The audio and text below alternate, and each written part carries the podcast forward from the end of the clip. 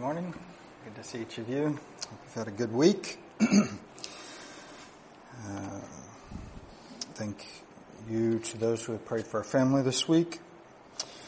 Uh, also good to see Douglas back after being a bit ill. Please continue to pray for him as he's still not 100%.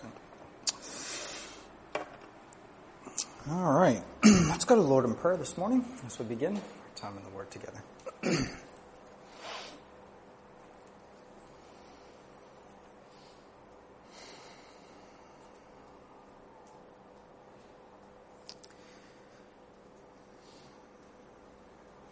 Father, we ask for your help this morning as we meditate on, seek to understand your word. We ask that your Holy Spirit would work in our hearts, transform our thinking.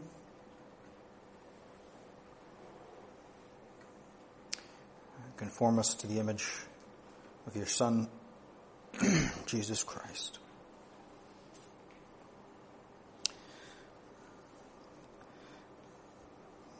We ask in his name.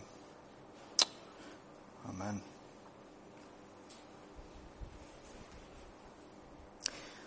Last Sunday, uh, we began a new series on the Ten Commands, or the Ten Words, as we pointed out. Is the Greek, uh, uh, the Hebrew there, also in the Greek, the Decalogue. Sometimes I might accidentally refer to it in that way. The Decalogue, the Ten Words. Uh, it would be easy, I think, as Christians, to discount um, the importance of the Ten Commandments in an era where we live under the New Covenant. I think, well, that's, that's old. We don't have to worry too much about that. Uh, but in order to understand the Christian faith, it's crucial that we understand the Jewish faith. Uh, the Ten Commandments are absolutely crucial. They're foundational to understanding the Jewish faith. And therefore, to understanding the Christian faith. And we'll talk, God willing, in the, the coming weeks about how the Ten Commandments apply to us in the most direct sense and a number of other areas, questions about them. But uh, so far, we began the series last week by looking at the first commandment, just digging in. And we looked there in verse 1 through 3 of Exodus chapter 20. We saw the first command uh, that God, in offering himself to us in covenant relationship, requires our exclusive loyalty. He said, You shall have no other gods before me.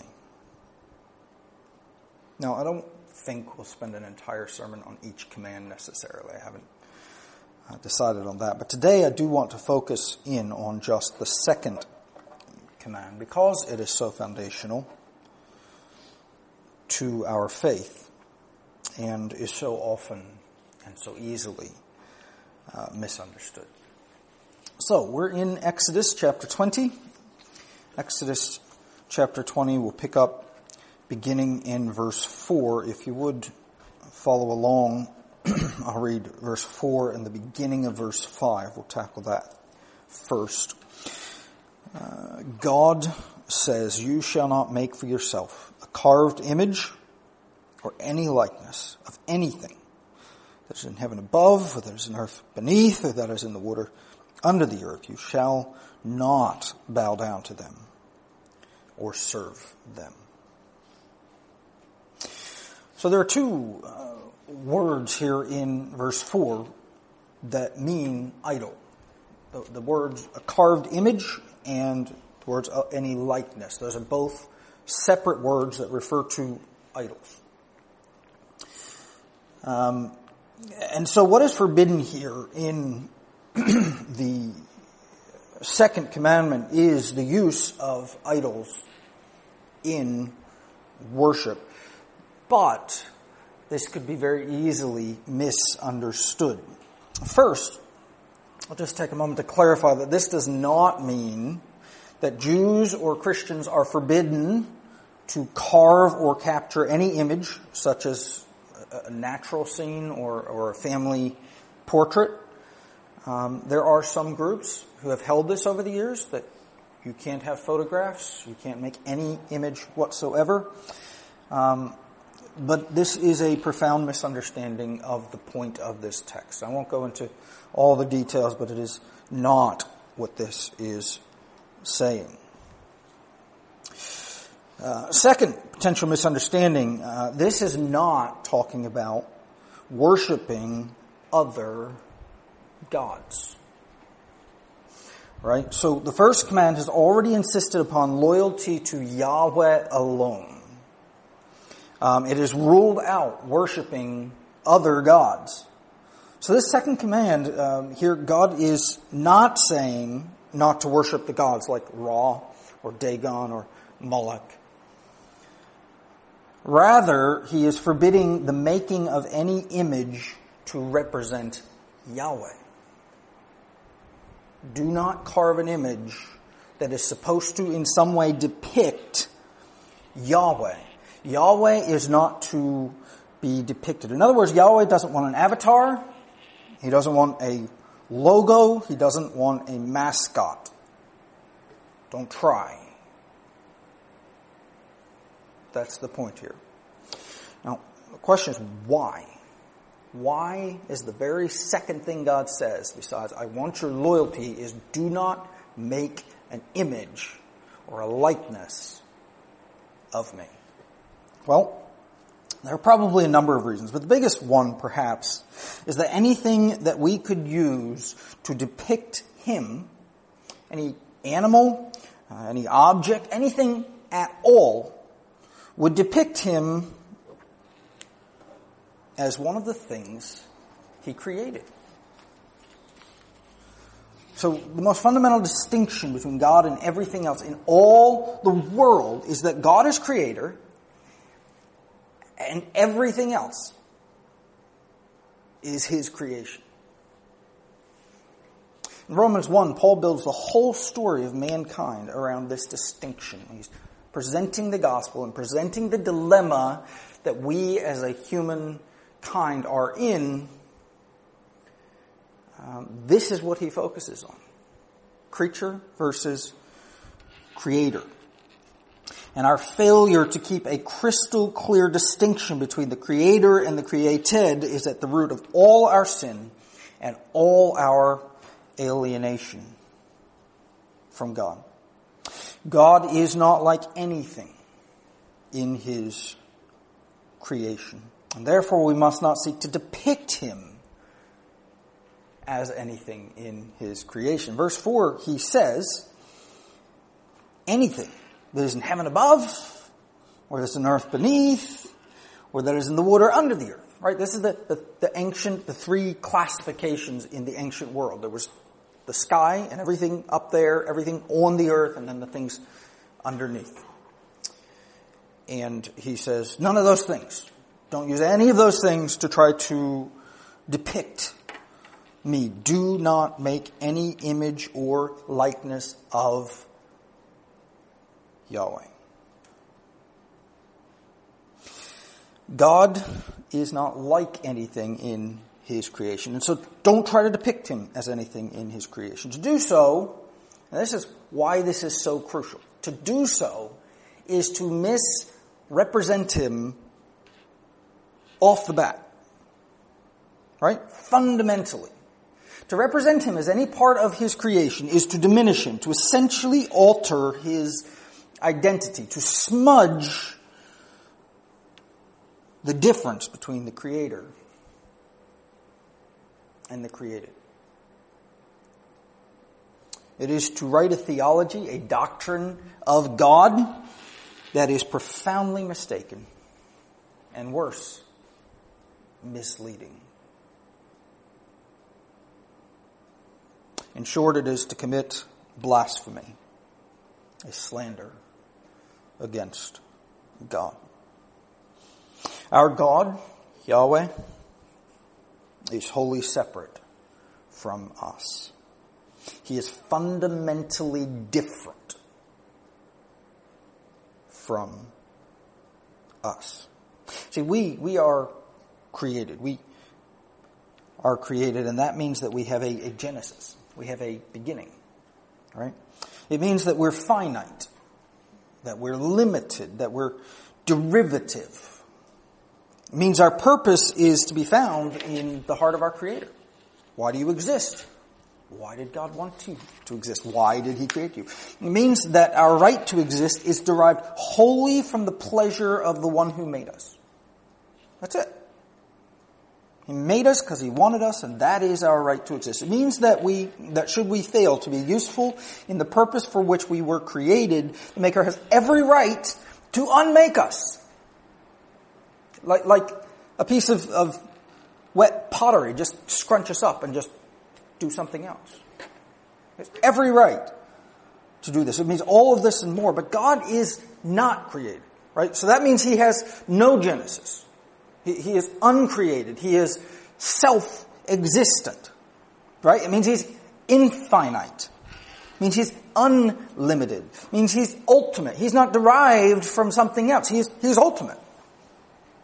It means his purpose is to be all that he is forever for his own joy in himself. And that's it. It means his right to exist is inherent, derived from no one and nothing outside of his own pleasure. Means that he is not a means to an end, such that he can be useful for some external purpose, but is rather in himself the sole end, the goal of all things. Who, were it possible to unmake him, would be to unmake all that ever was, is, or could ever be. God is uncreated. He is the creator. This distinction must never, never, ever be blurred. That's the point of the second commandment.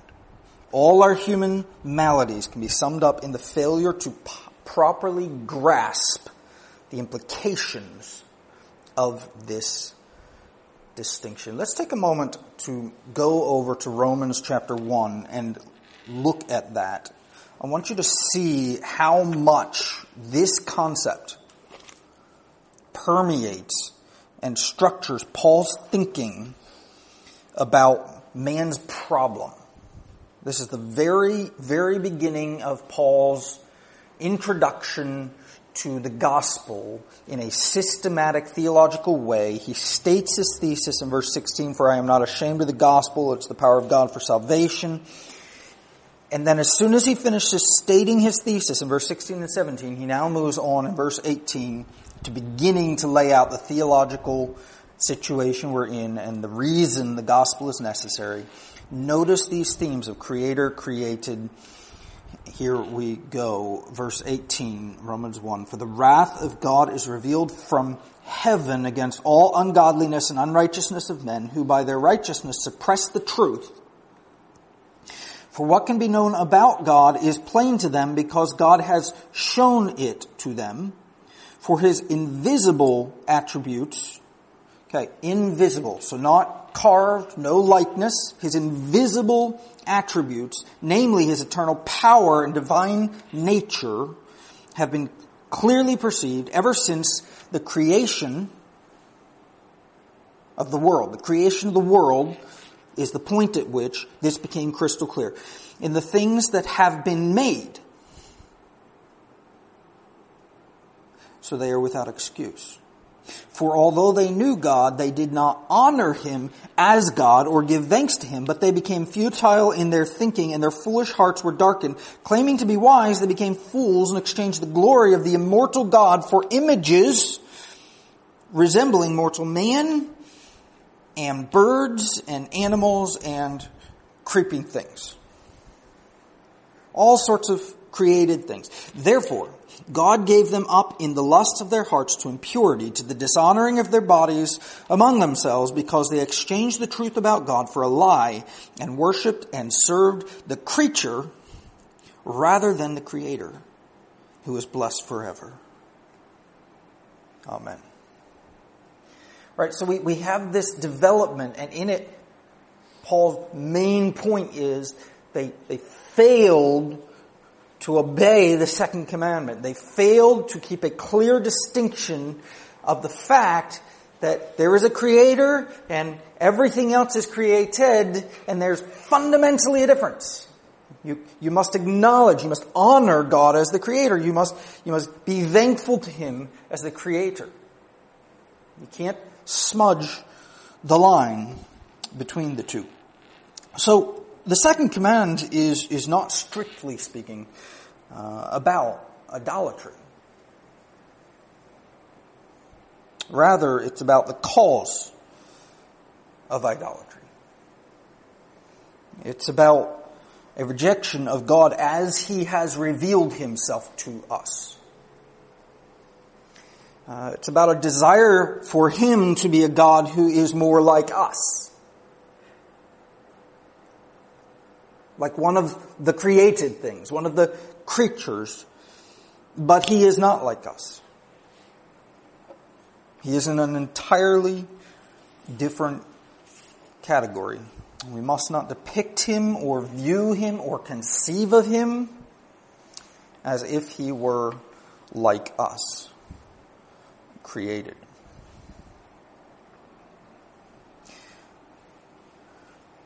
So, in order to try to apply this to, to us in our own thinking, today, um, if you want to know if you've allowed your view of God to shift into a God of your own making, a God in your own image, in the image of the creation rather than the Creator, here's how you find out. You read the Bible and you look for God in it. And as you do that, if God doesn't look like the God you worship, if he sticks out as odd again and again, um, you're worshiping a God who doesn't exist. Right? So, reading the Bible, which is the revelation of God to us, will constantly challenge our view of God as a person, himself it, we will slide into thinking God's just and we will, we will become so clear on that point that we will start to forget His mercy or His love. And we'll, we'll come across parts of the Bible that will challenge that and say, well, He's not, He's not just in the way you're thinking of just. He's, He's just, but that doesn't mean He's not also gracious. And, and, and then we'll, we'll do the other. We'll be over here. Well, God loves, God loves, God loves. Well, He would never do anything mean. And then you'll come across passages where God is mean. Where God exercises His rights as creator and, and you will be challenged. Well, God is not quite like this. You'll, you will have to adjust your view of God to make it more accurate, more true reading the Bible will correct and adjust your view of God so that you do not end up in idolatry without even knowing it. This is one of the reasons it's so crucial to be reading and meditating on God's Word often, like ideally daily. Just a lot of time looking at God's Word and looking for God. What is he like? Now we pick up with the text in Exodus 20 again, which tells us why we must not worship images or likenesses of him. We'll start at the beginning of verse 5. Um,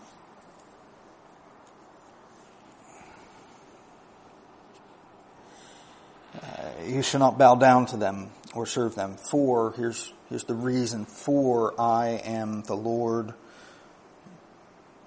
Uh, for I, the Lord your God, am a jealous God.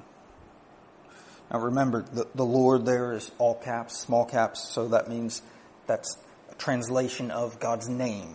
So for I,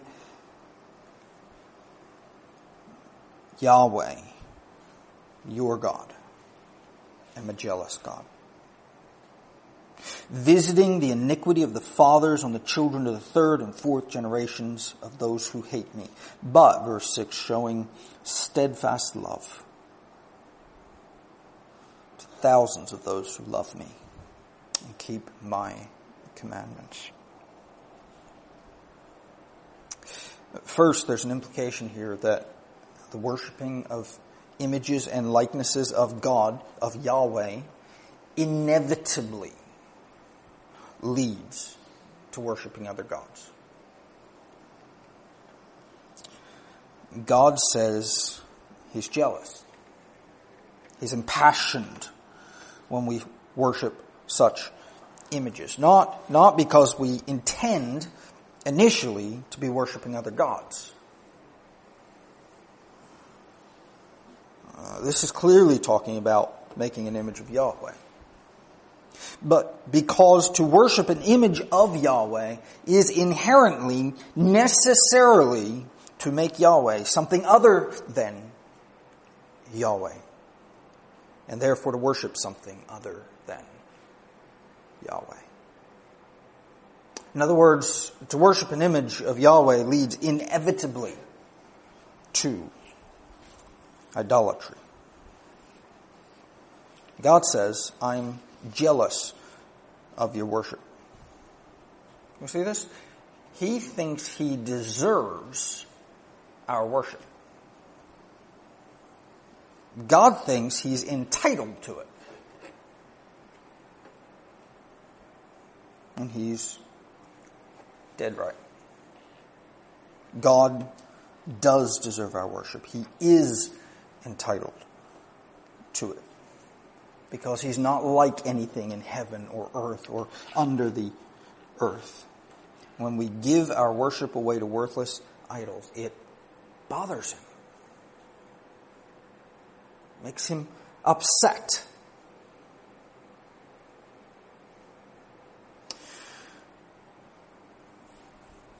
Now, the next phrase, uh, visiting the iniquity of the fathers and the children of the third and fourth generation, uh, could be understood in several ways. Um, and I'm just going to lay out three uh, that are most perhaps common. Uh, the first one would be the family curse approach. Basically, it treats this as random. For some reason, um, God judges children for the sins of their father.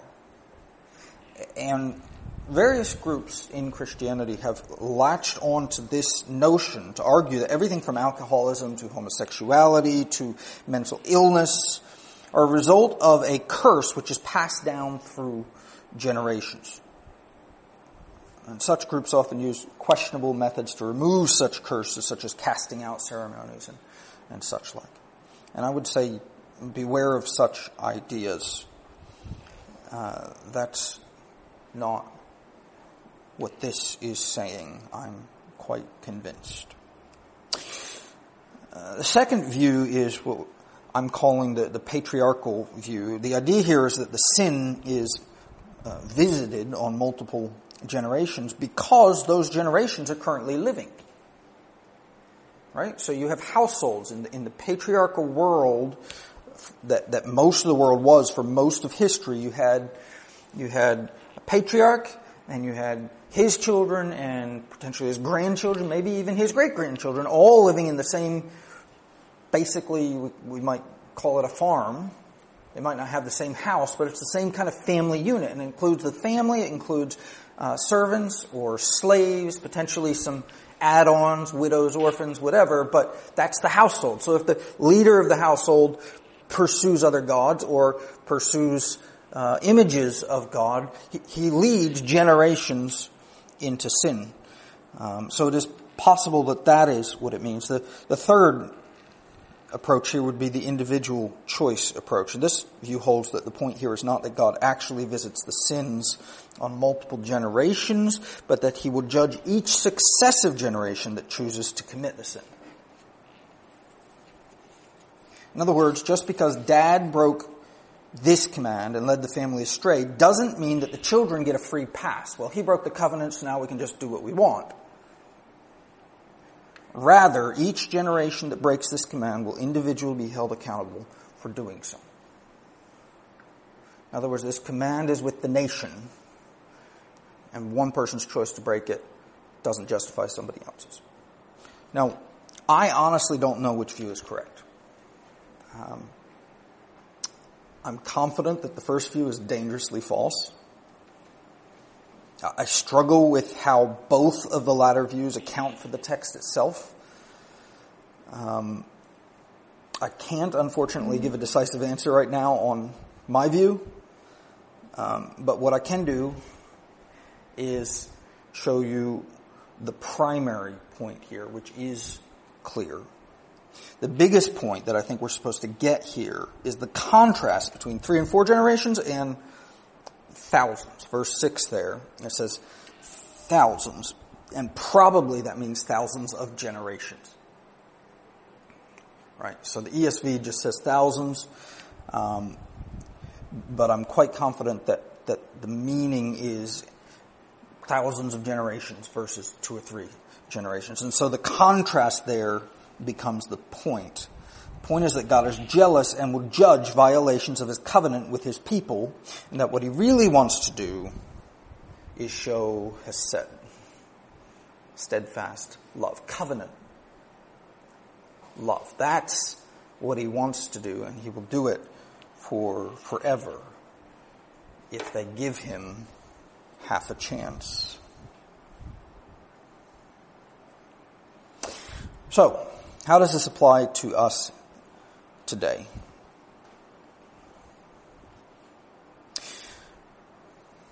Well, we must always be clear on the difference between the Creator and the creation. We've got to maintain this distinction. We've got to be crystal clear on it. We must honor God, as Romans 1 verse 21 says, honor Him as the Creator and never treat Him like His creation. We must give thanks to Him as the Creator. Here, here's the thing. All the gifts He gives us are the things that we're tempted to worship instead of Him. And so it is absolutely crucial if we want to avoid idolatry, avoid misunderstanding God, never to worship or misunderstand which things are the gift and which things are the giver. And here he says, be thankful to him because thankfulness says he gave it all. Right? When you're thankful, you remember this is not God, this is the gift of God. Thankfulness maintains the distinction. Everything in the, the world, everything in the world, everything in the universe is the gift. And God is the giver. Thankfulness keeps them separate so that we do not fall into idolatry. We must not worship God through visualizations of our imagination. Right? We can't make pictures of God in our mind. This is talking about literal visual, visualizations, but I, I do think it's possible to even create. Uh, one, one theologian that I came across put it like this If you create a picture of God so complete that it answers all the questions, even that the Bible doesn't answer, you now have a, an image of God that is not who He is. You've taken out the parts that leave us wondering. We must not worship God through visualizations of our imagination, but rather we must worship Him precisely, precisely as He has revealed Himself to us through the words of Scripture. And come back to this. When God gave the Ten Commandments, He showed them what? We saw last week. There's a mountain, It's shaking. There's thunder. There's lightning. There's trumpets. There's all sorts of hullabaloo. But there is no picture of God. Nothing to see that you think, oh, that's God. There's just the earth not coping with Him being there. How do they know God's there? They hear Him speaking these words. And Exodus doesn't point that out very clearly, but over in Deuteronomy, it's spelled out very clearly. They did not see any form, they only heard the words that he said. Our view of God must not be what we can see. Visualizations. The, the construct of our imagination, but rather we must worship Him precisely as He has revealed Himself to us in the words of Scripture. Let's go to this God in prayer.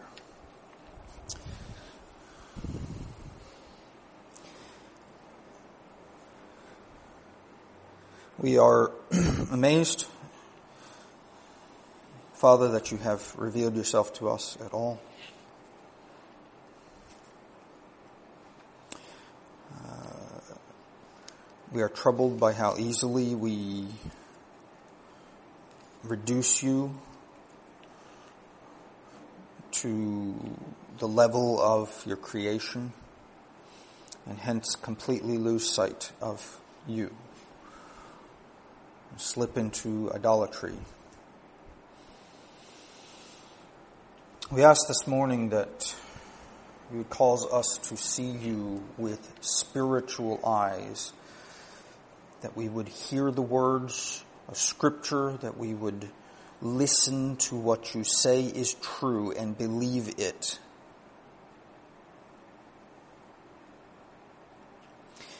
And that by doing this, that we would maintain an understanding and a view of you that is accurate, that is precise, that is you as you truly are, rather than you as the culture wishes you were, or you as our nature wishes you were, or even you as our casualness and our laziness and our carelessness would allow you to become. Rather that we would always see you as who you have revealed yourself to be. That we would flee from idolatry, that we would honor you as God, that we would be thankful to you as God, as Creator of all that is. Pray, Father, that you would be honored in our hearts. We thank you that in the person of Jesus Christ we have a stunning picture of what you are like, not in physicality, but in your nature. Help us to gaze long and hard in his face, which is a metaphor for in your nature. Bless us now as we seek to worship you in spirit and in truth. Amen.